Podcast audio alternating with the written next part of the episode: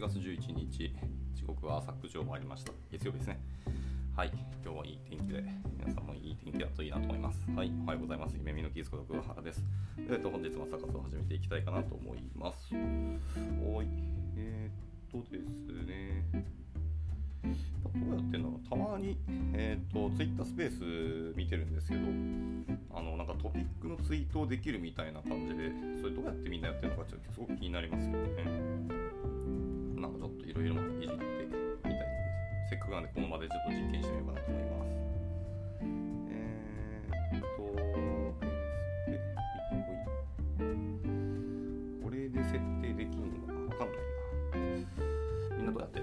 いや。えー、と、じゃあですね、本日読んでいく記事ですけど、まあタイトルにある通りですね、The Core Apps of、えー、Complex Software っていう記事を読んでいきたいと思います。で、まあ、もし時間が余ったら、えー、ディクレア、ディクレアティブデザインか、宣言的デザインっていう記事を読んでいきたいかなと思っています。はい。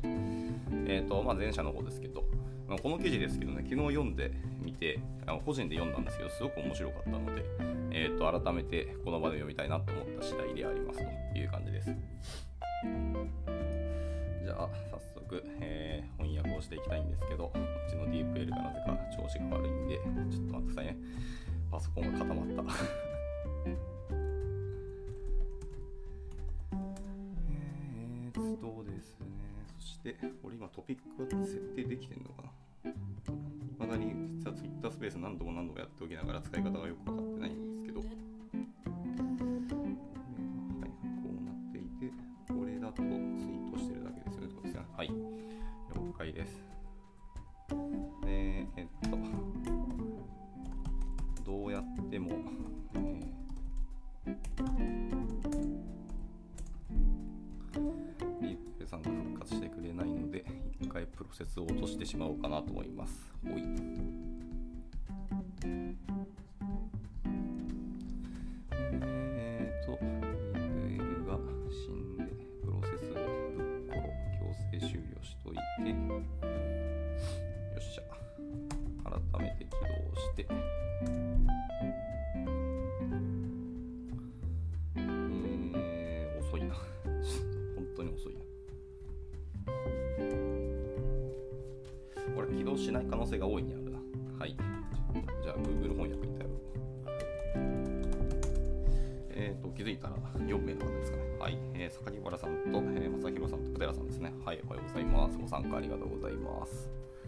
よ、えー朝一から割とグダグダしてますけど、まあ、ゆるりと参加いただければと思います。これがですね、言語決済、えーいやいや、はい。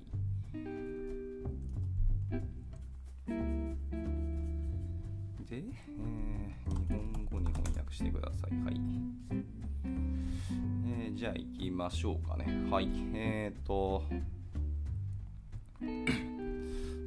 今回の記事は、えー1998年に、えっ、と、なんだっけ、人類学者か、人類学者のジョセフ・テイナーさんって方が、えー書かれた書籍があって、えっ、と、The Core Apes of Complex Societies っていう、まあ、複雑化した社会みたいなところの論文を出されてるんですけど、まあ、それに対して、えっ、と、実はあのソフトウェアについても関係あるんじゃないかみたいなところの観点で今日はそのこの記事を書かれているところですね。はい、では彼はですね、まあ、ローマ人とかマヤ人とかチャコ人などのその偉大な文明の、ま、攻防について実は説明をしていますと。で彼の目標っていうのはその何世紀にもわたって思想家を悩ませてきたあの疑問っていうのがあって、まあ、それに答えることがあの彼の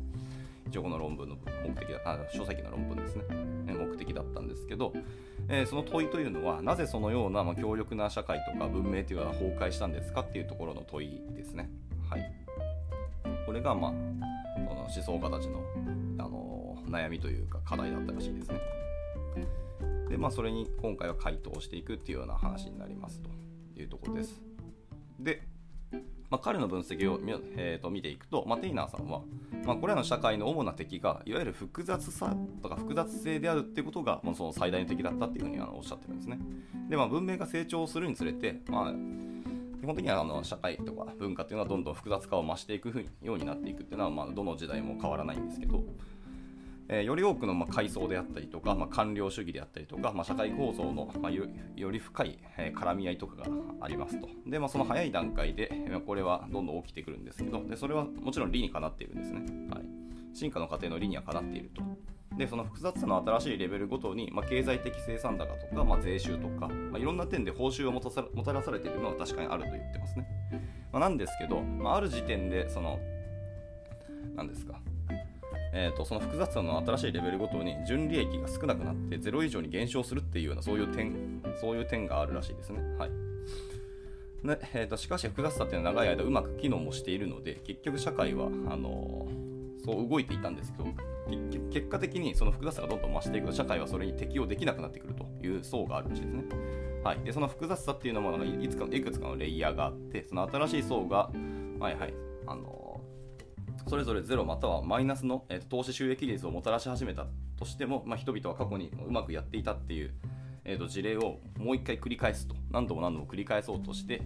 えー、同じようにやろうとし続けてるらしいですね。でそういう歴史を人類は繰り返して毎度毎度なんか滅びてるらしいですね。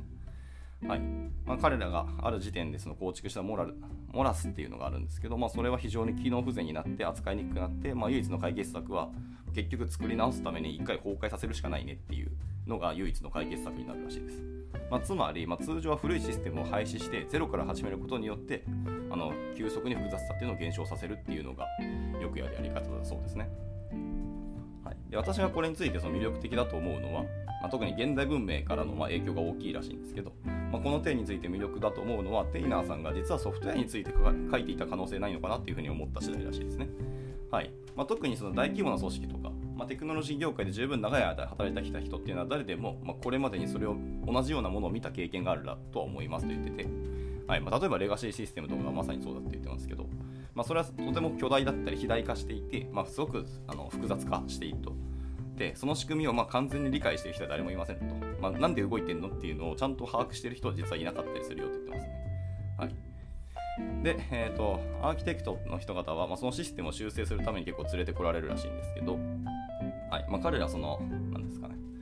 ボックスと矢印ってよく言うんですけど、まあ、例えばあのホワイトボードとかに、あのその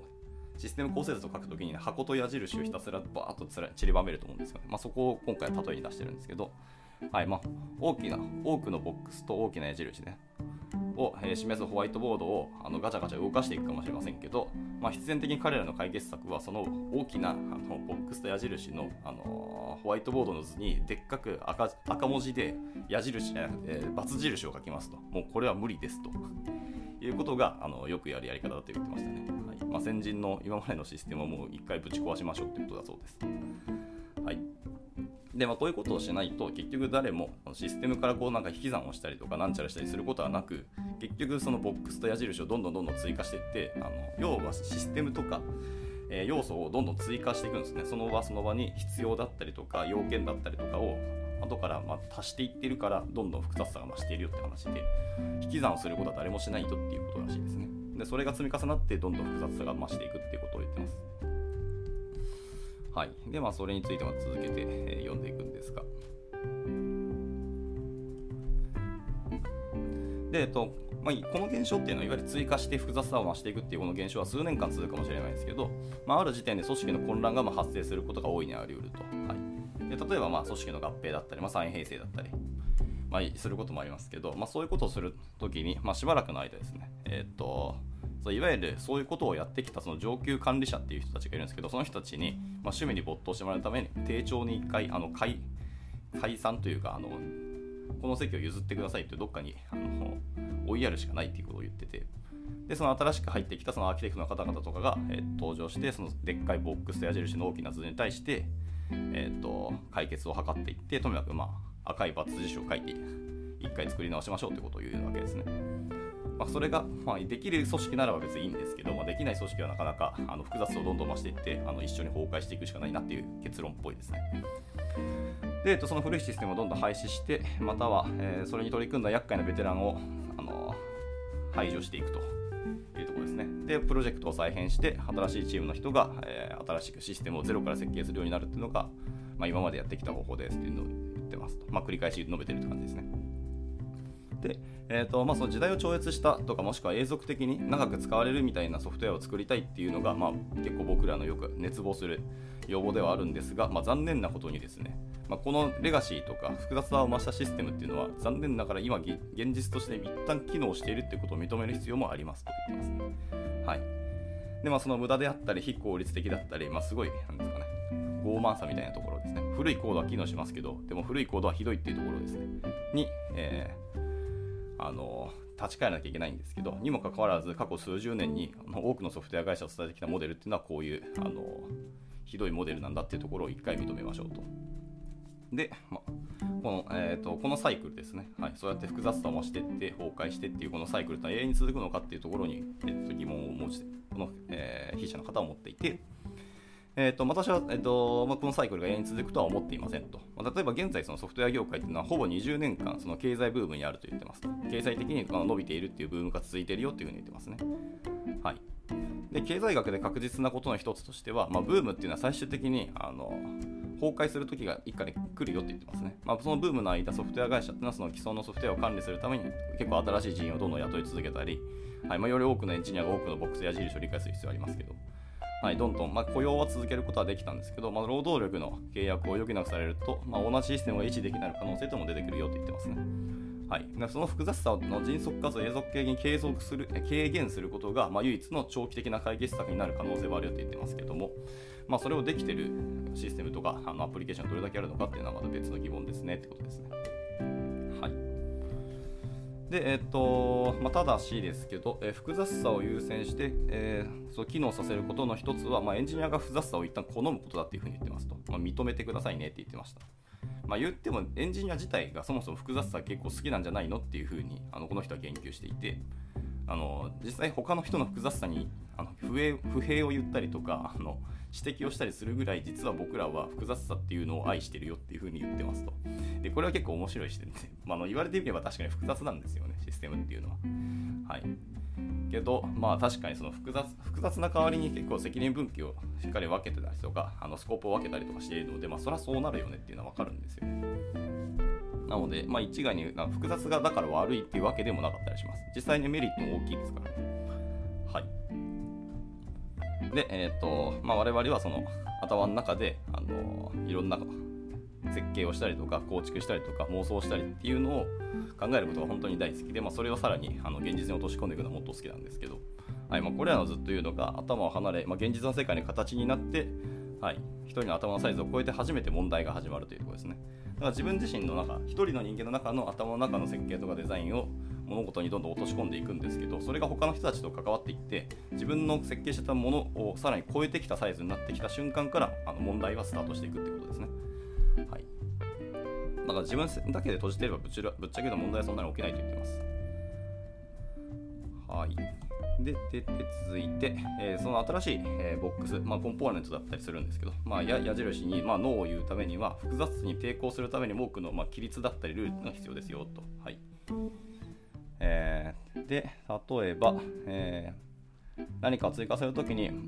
1回ノーを言って、えー、その問題まだ解決しないとか、まあ、想像しなかった10の新しい問題が発生するだけだからですとか、例えばですね。もしくは、まあ、と少なくとも我々が理解できるのは素人っぽく見えてももっとシンプルなデザインでいきましょうというふうに言ったりするとかですね。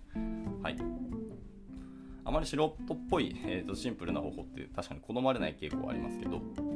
一回まずはシンプルなデザインでいきましょうっていうのは結構大事なことかもしれないですね。はい、とか、もしくは、えー、多めではなく少なめにしましょうとだけどんどん言ってってくださいと。はい。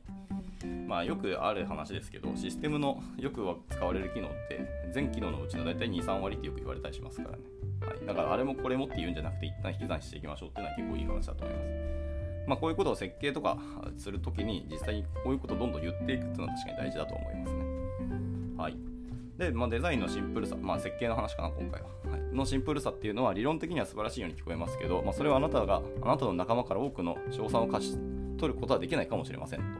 はい、言ってます。まあ、複雑な設計とはシステムのより多くの部分を管理するためのより多くのチームとかエンジニアを行うために、えー、多くの会議とか多くの特許を申請することを意味しますと。はい、でシンプルなデザインでは実際に仕事をしてないように見えるかもしれませんと。なんかその程度でおしまいなんですかね？終わったんですかね？みたいなとかいうふうな、まあ、問いかけも投げられたりしますけど、はい、そして、まあ、こういうことをしていくと例えばこのプロモーションシーズンってまあ、いわゆるあの査定のタイミングですね。が近づいてくると、はい。ま、僕らがよくやってきたそのシンプルで分かりやすいあのデザインっていうのがあのあまり評価はされないかもしれないですねと。結構複雑であったりとか例えばモダンであったりとかいろんなものを加味したソリューションの方がえーと、自分の主張も立てられますしあの評価されるかもしれないねっていうことを言ってます。なのであまりシンプルなデザインにして実装していくと要はあんまりアピールポイントが少ないですよねっていう風な風に見られるかもしれないっていうのをおっしゃってますと。まあこれは何とも言えないですね。あの会社の文化とかにもよるかもしれないですけど。はい。では最後に。え個人的にはこの状況について、えユーモアなセンスとかを持って、まあ、例えば霊障とか絶望に屈することを避けようとしていますと言ってますね。はいまあ、ソフトウェア自体を書くのは本当に楽しいんですけど、まあ、現在の業界で、ま非常に永続的ではないような状況になることは否めないなとも言ってますと。例えば10年前に書いたコードが使用されているっていうのは、まあ、多くのことをその代わり理解する必要もありますってことですね。まあ、10年前に書いたコードが生き続けているシステムってそれ時点で十分すごいと思います。特にソフトウェア業界で10年間続くコードなんてなかなか見たことないですからね。はい。まで、えーと、そうでない場合は少なくともソフトウェア開発者の大多数を占める可能性のある他のメンバーとは良好の関係にあります。なんかやっぱこう日本語訳難しいな。英語そのまま読んで翻訳できたら一番いいんですけど、はいまあ、できる限り最善を尽くして、えーとまあ、野蛮な建築家、アーキテクトかがたくさんの箱とか矢印の大きな図を描くときは健全なあの懐疑的議論を持ってあの臨んでってくださいねっていうことでした。はいまあ、そういう締め方をされてますっていうことですね。はいまあ、結局立脚するところはその1988年の、えー、っと Collapse of Complex Society ってところで、まあ、社会の複雑さによる崩壊っていうところからソフトウェア自体も同じことをやってるよねっていうような観点で物事を見ていったって感じですね。で結局まあ複雑さを増していくことにメリットとメリットもデメリットも両方あるんでそこは理解しつつあのちゃんと最初からあの複雑さにどんどん走っていくっていうことをせずに本当にそれ必要なのかどうかっていうのをちゃんと懐疑的な目を持って、えー、っと望んでいってくださいっていう結論に書いていたって感じですね。はいっていうとこでした。まあ、割と僕はこれ面白かったんですよね、読んでて。で言われて確かにそうだよなって思う面もたくさんあってですね。はい、とかく、まあ、特に僕はあのクライアントワークをすることが多くてですね、お客さんと話してるときに、やっぱりお客さんって後からあれもこれもってすごく言ってくるんですよね。で、それに対して僕らがノーって言ったり、あのこのパターンの時はどうですかとか、こういう時って結局使われない可能性ありますよねとか、これ長いことずっと続く予定なんですかとか、いろいろ問うてみるとですね、なんか協力的じゃないと怒られたりすることもありますし、なんか人によってはなんかあの嫌悪感を示される方も結構いらっしゃって、なかなかビジネスって難しいなと思いながらですけど、はい。まあ、いわゆるそのなんですか、えーと、MVP っていう考え方があって、本当に必要なものを必要なところタイミングで入れていく。でまあ、の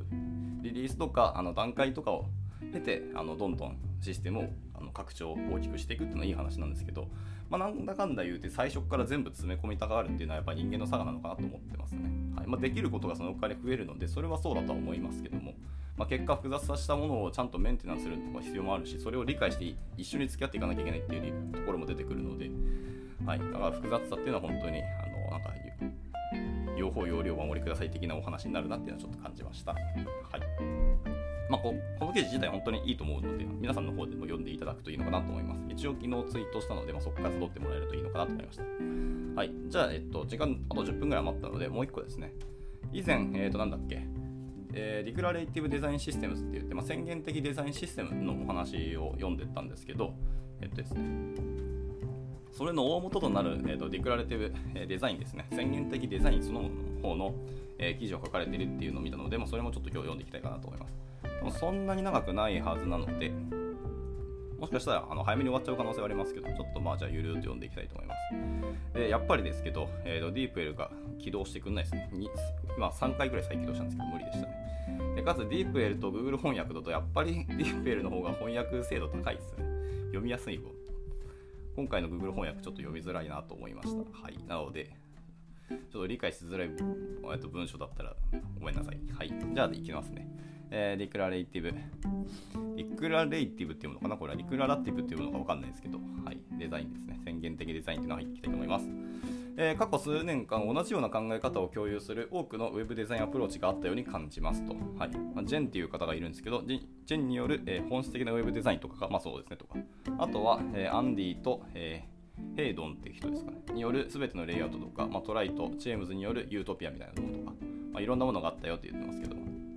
はいでまあ、これら一個一個についてまたあの記事のリンクもあるんで、後ほどこの今読んでる記事のリンクを送りますので、その中からまたリンク辿ってもらえればいいのかなと思います。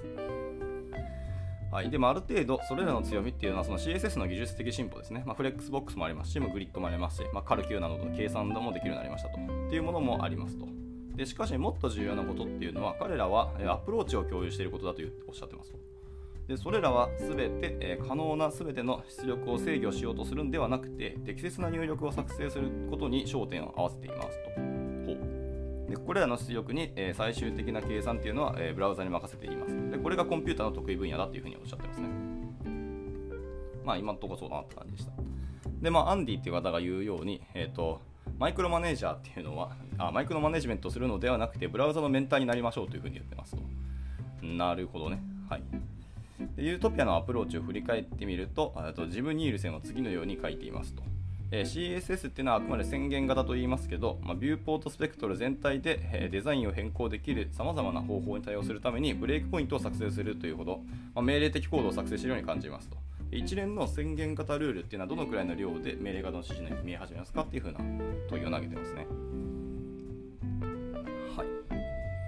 まあ、CSS がそもそも宣言型のあの書き方をしなきゃいけないので、まあ仕方ない感もありますけどね。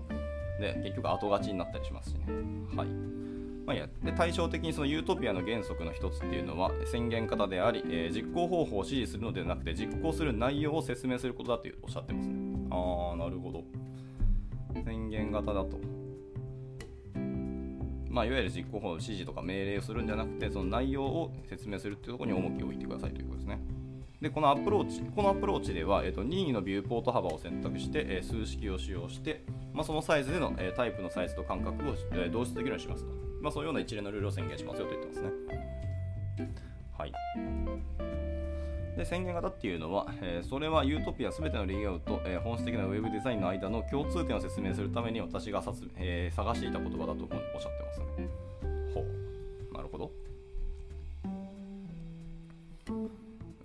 まあ、そのちょっと続けていきますね。ほい、ほい、ほい。で、えっと、宣言型のデザインがもしものであるんであれば、それはまた命令型のデザインもものであるということを意味するかっていう問いを、ね、一回投げてて、まあ、そして命令型設計のための、えツールとテクノロジーはどのように見えるでしょうかっていうふうにおっしゃってますね。はい、で最近出てきたツールとして、まあ、 Tailwind っていうのはそのなんですかね、設計ツールの良い例かもしれないと実は思っていますと。まあ、それは特定のアウトプットについてだけだと言ってて、まあ、体系的な思考は積極的に推奨されていませんと、まあ、代わりに画面の最後のピクセルを正確に指定しますというところですね。まあ、 Tailwind はそれはユーティリティクラスの集まりな集まり、ね、集まりなのでそれは仕方ないなと思いますね。はい。で、 Utopia のような、えーと、宣言型ツールが正しいと言ってるのではなくて、えー、 Tailwind のような命令型ツールが間違っていると言ってるわけでもないと、までおっしゃってますね。別にどれかがいい悪いというふうなことをここで言いたいわけではないと。でそれは異なっているからですね、そもそも。目的とか、まあ、解析、えーと、どこからか立脚するかとか、何を解決するかというのは別々のものですからね。はい、でこの場合、それは、我々が持っている考え方にやっぱり依存しますよねと言ってます。はい、でこの声明に同意する場合は、まあ、おそらく命令型の設計ツールを使用するっていうのが、えー、パターンとしてありえますと言ってますね。はい、CSS が壊れているので CSS が設計された方法でツールを機能させたいと思っています。ただし、このステートメントに同意する場合は、え宣言型の設計ツールを使用する場合が必要がありますと言ってますね。えー、っと、ということは結局、だいぶ前に言っていたこのステートメントですね。あの一番最初の問いの方が。宣言型のデザインがものであるならば、それはまた命令型のデザインものであることを意味するかっていうところと、えーと、命令型設計のためのツールテクノロジーはどのように見えるでしょうかっていうところですね。この問いに対してどう思うかによって、えーと、命令型にするか宣言型にするかっていうのを書いてくださいと言ってますね。はい。まあ、その問いとかに同意した場合は、えー、ユートピアとかや、えーと、と全てのレイアウトみたいな、あの冒頭に出てきたあの宣言型ツールを使用すると、まあ、おそらく悪い時間を過ごすことになりますと。で、あなたはおそらくそれを嫌に思うでしょうと。ツールを不良と宣言するようになるかもしれませんって言ってますね。はいまあ、要は問いに対して自分がどっちどういう態度をとっているかによって、まあ、命令型宣言型を使うんですけどその選択を誤るとあの選択したツールっていう ツールっていうのがあの悪いものとなんならなんなら私あなたはそれを嫌うことになるでしょうというふうにおっしゃってますね。はい、でこれ結構いい話をしていてツールが悪いわけじゃないと思うんですよね。ツールはあくまで道具でしかなくて、それが物事を解決するものっていうのは、そのツールの設計者の思想とかがあったりするわけですね。で、そこを理解しないまま、誤ったケースであの利用したから、そのツールを悪いっていうふうに評価をするっていうのは違う話だと思って、使い方はあなたが誤っただけだっていうところが重要だと思います、ね。はいまあ、エンジニアの方々よくこのツールはもうひどいとかダメだとか結構おっしゃる方いらっしゃると思いますし、はいまあ、あの栄枯盛衰はありますよね。このツールがもう古くなったりとか、もうメンテナンスしなくなったとか、今の、えっと、現代のニーズに応えてないっていう話は絶対出てくると思って、そういう意味で悪いっていうのは、ままあまあ、あの理解はできます。ただ悪いという言葉を使うのが僕は良くないと思ってますね。はい、もう今の現代では使わなくなったとか、あの解決するものがあの現代のものを解決できなくなったっていう話でね要はそういう選択をしないっていう選択あの判断をするだけの話だと思ってていい悪いっていうのはまた違う気がしますね、まあ、もちろん本当に悪いツールもやっぱありますよ。セキュリティインジェクションバンバン発生しまくったりするとか。はい。あのドキュメントも全然なかったりとか使い勝手あの使ってみて初めて出てくるあの仕様があるとか、まあ、そういうあの悪いツールってもちろんあったりはするんですけどそういうのを除いてってことですね。はい。まあねバンバンに余談が過ぎましたのでちょっとまた本文に戻りたいと思います。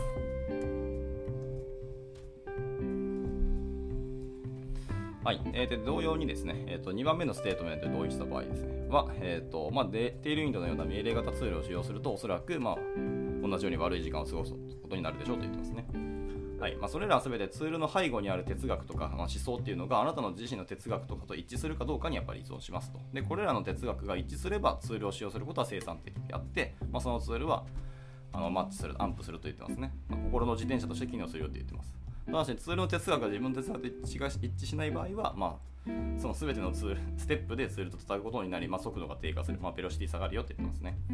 はい、でこのスペクトルが宣言型ツールと命令型ツールの間に存在することを知っているとテクノロジーを評価するときに役立ちますとで CSS が壊れているという前提でまた CSS が前提、えー、素晴らしいという前提で、えー、Web デザインツールが、えー、出ているかどうかっていうのを評価できますよと言ってますね。で、ウェブデザインと、えー、開発へのあなたの道は、あなたが特定するスペクトのどちらの、えー、状況にも影響を与えるのではないかと思います。例えば、バックグラウンドが HTML や CSS のような宣言型言語である場合は、おそらく本質的なウェブデザインっていうのは、あの本間に共鳴しますと言ってますね。しかし、え、あなたのバックグラウンドが JavaScript のような命令型言語である場合っていうのは、おそらくテールウィンドの方が理にかなってるんじゃないのかなって言ってますね。はあ、なるほどですね。HTML、CSS のような宣言型言語である場合は、Web デザインの方が本質的には合っていると。で、我々、まあ、僕は特にそうですけど、バックグラウンドが JavaScript のような命令型言語、まあ、あのプログラマブルな人間は、おそらくテールウィンドの方が理にかなってんじゃないのって言ってますね。これは結構共感を覚えますね。ねまあ、テールウィンド今僕自身は使ってて、ちょっとめんどくさいと思う面もあるんですけど、多分あのいろいろルールを設定したりとか慣れてきたりすると多分テールウィンドの方が結局ユーティリティの方が僕らは使いやすかったりするので合うんじゃないかなっていうなんとなくの感覚はありますねはいすみません、えーと、じゃあ最後ですね。えーと、繰り返しますが、ここには、え、正しいことも悪いこともありませんと言ってますね。これは適切なツールを適切な考え方に位置させるということですと。で個人的には宣言型のデザインアプローチっていうのは、手袋のように、ま、私には合いますと。ま、この筆者の方はですね。はい。それはジョンの、えー、これ何ですか？あ、 Dao of Web Design っていうのがあるらしいですね。まあ、そういう記事がありますと。または、えー、E さんのレスポンシブみたいなのウェブデザインの伝統のように感じます。で、これらはウェブのソリューションを操作する方法なんですけど、まあ、それが私には合ってるよっていうふうな、えー、ことを述べて、この記事は終わってますということですね。はい。なるほどでした。今回そのディクラレティブデザインっていうのは、ウェブデザインの話ではありますけど、なんか設計的な意味のデザインっていうニュアンスも含んでるようにやっぱ聞こえましたね。はい。まあ、基本的にはウェブデザインの方に立脚した話だと思いますけど、なかなかあの学びというか、共感の多い記事だったなと思いますね。はい。ただそのやっぱり命令型と宣言型っていうところにちゃんとあの視点を置いてみて、自分がどっちの思想に合っているかっていうのを考えてから、えっと、ツールを選ぶ、まあ、フレームワークとかを選ぶっていうのは結構確かにいい話だなと思って、あまり意識したことなかったですね。まあ、今回はこっち使ってみようとか、あの今回のプロジェクトに通して要件がこんなもんだから、まあ、例えばデザインはそんなに凝らなくて、とにかく高速にかつ、まあ、見た目をそれっぽくしてくれればいいよっていうものですね。まあ、よくあるあの管理画面だったり、あの CMS みたいなものを作る場合は僕らも結構、あのー、なんですかね、MUI とか入れたりとか、まあ、なんでしょうね、まあ、いわゆる CS フレームワークですかね。まあ、ブートスラップは最近使わないですけど、まあ、何かを入れて、あのそれっぽいものにしてしまうというのはよくやりますね。はい、ほぼほぼ既存のものを作って、えー、そのままやって、えー、そのままあのアプリケーション作ったりシステム作って、まあ、お客さんのニーズに応えてるんであれば別にいいのかなと思ったりはします、まあ、往々にしてそういうことはありえなくて結局デザインしていくとあの CSS フレームワークを拡張しなきゃいけなくなって途端にあのハードルとコストがかかるんですけどね、はい、なのでまあ結果あんま使わないことも多いっていうことはあります、まあ、そういうことを加味すると結局あのテールウィンドの方が柔軟性があるんじゃないのっていう気もしていて、まあ、どっちを取るかというのは別の話ですけどね。あります。なんで、まあ、思想の話もそうですけど、実際のプロジェクトとか現場のニーズとあのスピード感みたいなところを求められたりするので、まあ、いろんなものを加味して、まあ、ツールを選ぶっていうのは確かにいいですけど、えー、本質的には宣言型と命令型っていうところにあの分けることはできるってこの方がおっしゃっているっていうこの、えーと、言及は割と面白いというか考えさせられるなとすごく思いましたね、はいまあ、もし皆さんもですけどご自身がどっちなのかなっていうのを、まあ、意識したことなかったんなら一回考えてみるのは結構いいかもしれないですね。はい。というところでしたじゃあそうですね9時半も来てしまいましたので今日の朝活はこちらで一旦以上にしたいかなと思いますはい、ちょっとですね、今日は僕のパソコンが不調で、そのディープ L を使わなかったので、あの翻訳がかなりあの変な日本語だったような気がします。やっぱり Google 翻訳ってまだまだ課題があるんだなっていうのがちょっと見えて、まあ、新たな発見はありましたけどね。はい。じゃあ、また今日から月曜日ですね、えー、1週間、えー、頑張っていけたらなと思います。じゃあ、これで終了です。お疲れ様です。